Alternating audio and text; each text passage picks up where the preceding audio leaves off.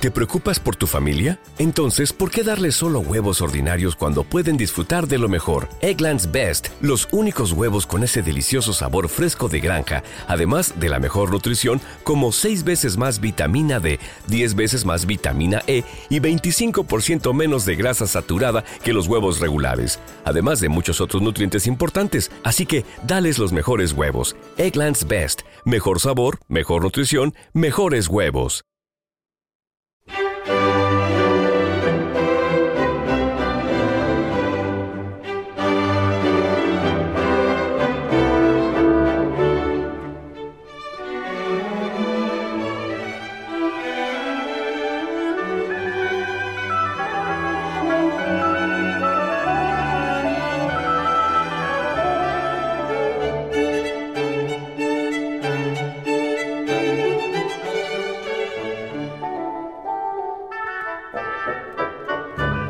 Preguntaban muchos de ustedes qué tiene que decir nuestra experta en música clásica, nuestra violonchelista, directora de comunicación en Clásica FM, Ana Laura Iglesias. Ana Laura, buenas noches. ¿Qué tal, Marcos? Muy buenas noches. ¿Qué tiene que decir ante, ante el premio Princesa de las Artes a John Williams y Ennio Morricone, que parece, parece, bueno, junto a Carlos Sainz hoy también, que es una persona muy querida y muy conocida, pero parece que van a ser las grandes estrellas de esta edición de los premios Princesa de Asturias. Bueno, queda todavía algún premio que fallar, pero van camino de, serlo. Es difícil, ¿no?, que superen a estos, a estos dos rostros, a estos dos nombres.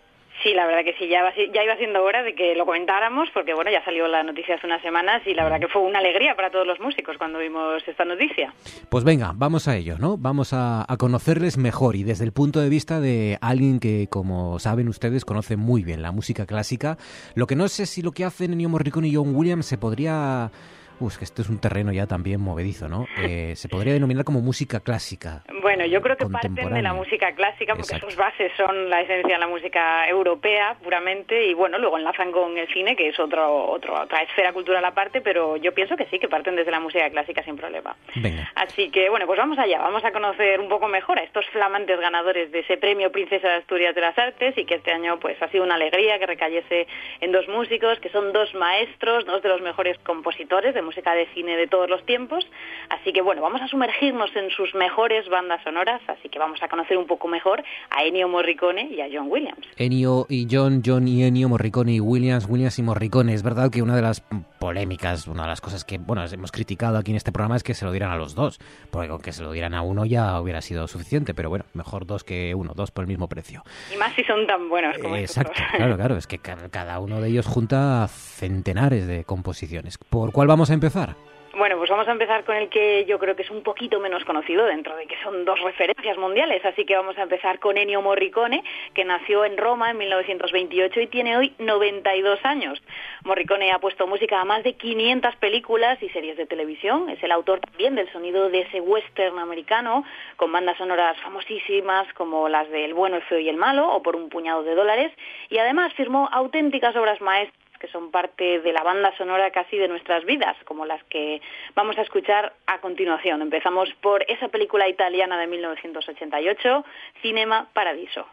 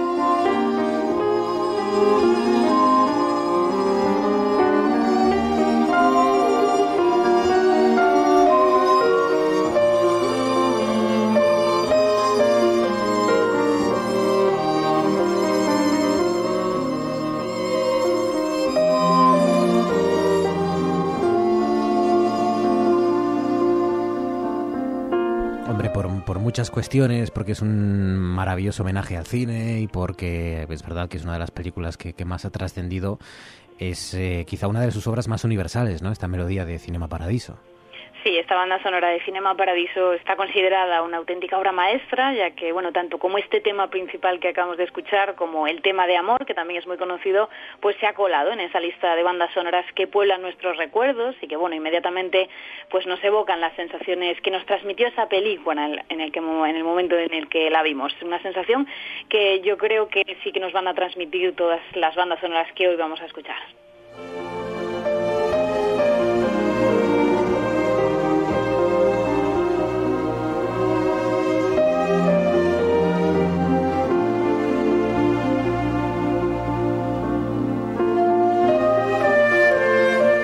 Hemos empezado por Cinema Paradiso con Ennio Morricone, al que hemos también empezado a conocer, estamos empezando a conocer. ¿Quién es el siguiente o cuál es la siguiente de Ennio Morricone? Pues vamos ahora con otra de las grandes obras maestras de Ennio Morricone, otra banda sonora cuya melodía principal mantiene su fama más allá de la película. En este caso del año 1986, para la que fue escrita, es el famoso tema de El oboe de Gabriel de la película La Misión.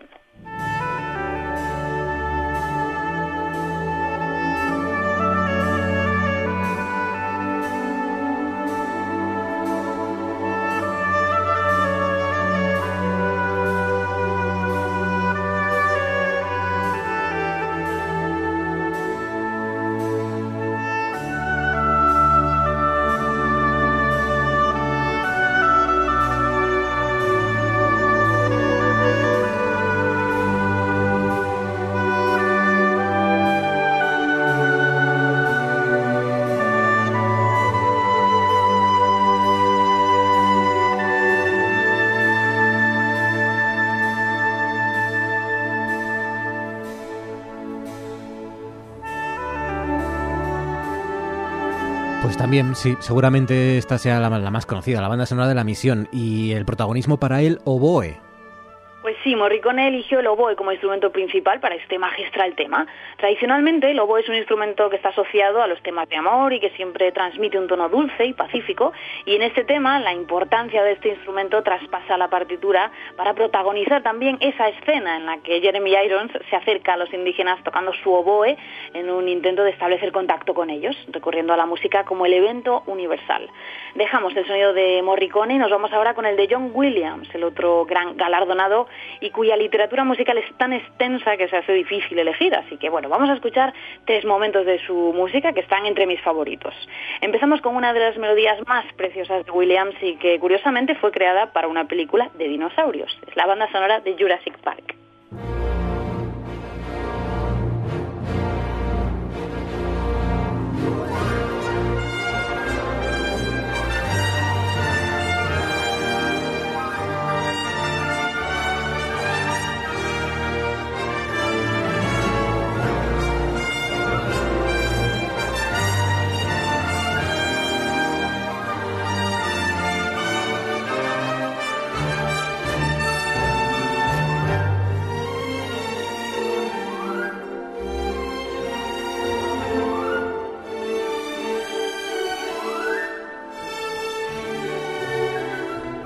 Épica de Parque Jurásico y de John Williams que nos dices de, del jovencito. Bueno, pues John Williams, sí, es otro joven, nació en Nueva York en 1932, tiene hoy 88 años y ha compuesto la banda sonora de películas fundamentales en nuestra historia reciente.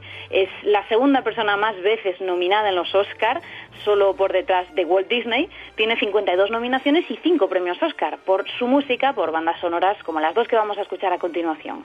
John Williams es seguramente el compositor de música de cine más importante de la historia, ya que no solo ha puesto música a las más grandes películas de Hollywood, sino que además ha sabido crear un lenguaje propio, plenamente reconocible, y que es mezcla de sus fuertes influencias clásicas europeas, pues con ese punto épico ¿no? que tiene siempre su música. Vamos ahora con una de sus grandes obras maestras, por las que se llevó un Oscar, que también es una de mis favoritas, porque bueno, creo que la música sí que se adapta perfectamente al punto mágico que tiene esta película. Es la banda sonora de E.T. de John Williams.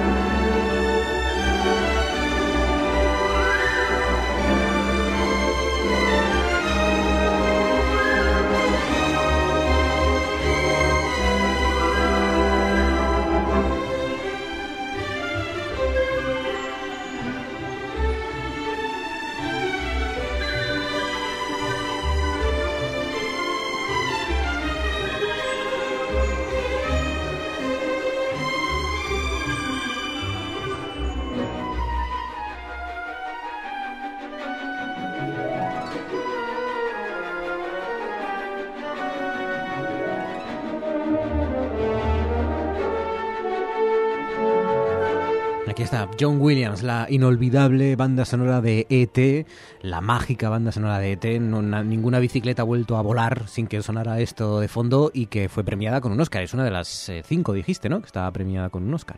Eso es, Williams recibió uno de sus cinco Oscar por esta música maravillosa que es la banda sonora de la película ET y que representa una característica que hace tan especial la música de Williams y es el hecho de que su música se mimetiza con el ambiente de la película e incluso con la psicología de los personajes.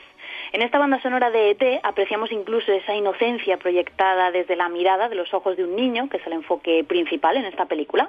Por cierto, yo también he tenido la suerte de poder tocar esta banda sonora en directo, con la proyección de la película al mismo tiempo, y bueno, la verdad es que Williams es capaz de crear con música absolutamente todos los detalles de una película tan mágica como ET.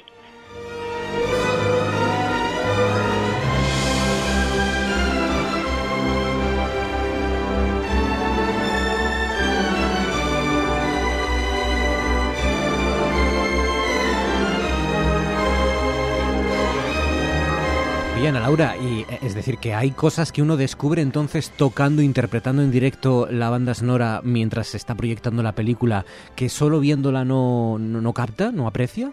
Yo diría que sí, de hecho yo he tocado bandas sonoras al margen de, la proyección de la película y no tiene absolutamente nada que ver, porque cuando se hace esto con la proyección en directo de la película, se están recreando absolutamente todos los efectos que se van escuchando y la verdad es que, es, es una pasada, como lo escribe Williams, y es que transcribe tal cual lo que sucede en la escena. Es una maravilla. ET fue una de las premiadas, la otra es la lista de Schindler, eh, eh, la otra es Star Wars, el episodio 4, eh, por supuesto Mandíbulas, es decir, el tiburón, y luego creo que el violinista en el tejado también, ¿no? Sí, creo que es esa. on the Roof, el violinista en el tejado también es la quinta.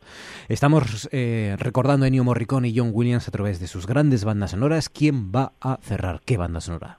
Bueno, pues si hablamos de John Williams y de su música, hay una banda sonora que no puede faltar y que es Star Wars, su gran obra maestra. Es una banda sonora también premiada, como decimos, con un Oscar y que refleja otra de las grandes características de la música de Williams y que es el uso del leitmotiv.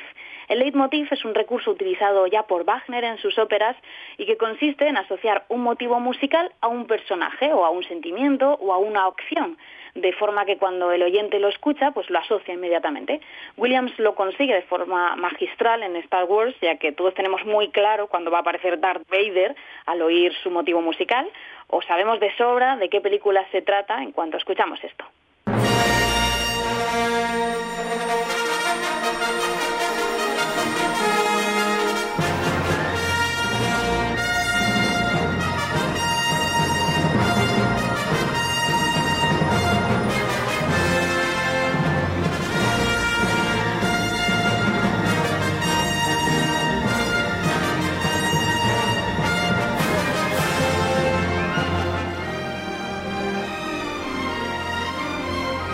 Hasta este punto logró el protagonismo John Williams con esta banda sonora que hizo para la Guerra de las Galaxias, que uno sabe efectivamente que está ante una de las películas que forman parte del, universo central, digamos, de, la saga de los Skywalker, porque empieza sonando esto, ¿no? Si no suena esto, tendrá que ver con Star Wars, pero no es una de las principales, ¿no? No puede ser lo mismo. Exacto. Y, es, y no hay otro comienzo posible, además. Es así y así y así lo quiso el, autor, George Lucas. John Williams, que cierra este recorrido por dos de nuestros eh, grandes premios Princesa de las Artes de este año 2020.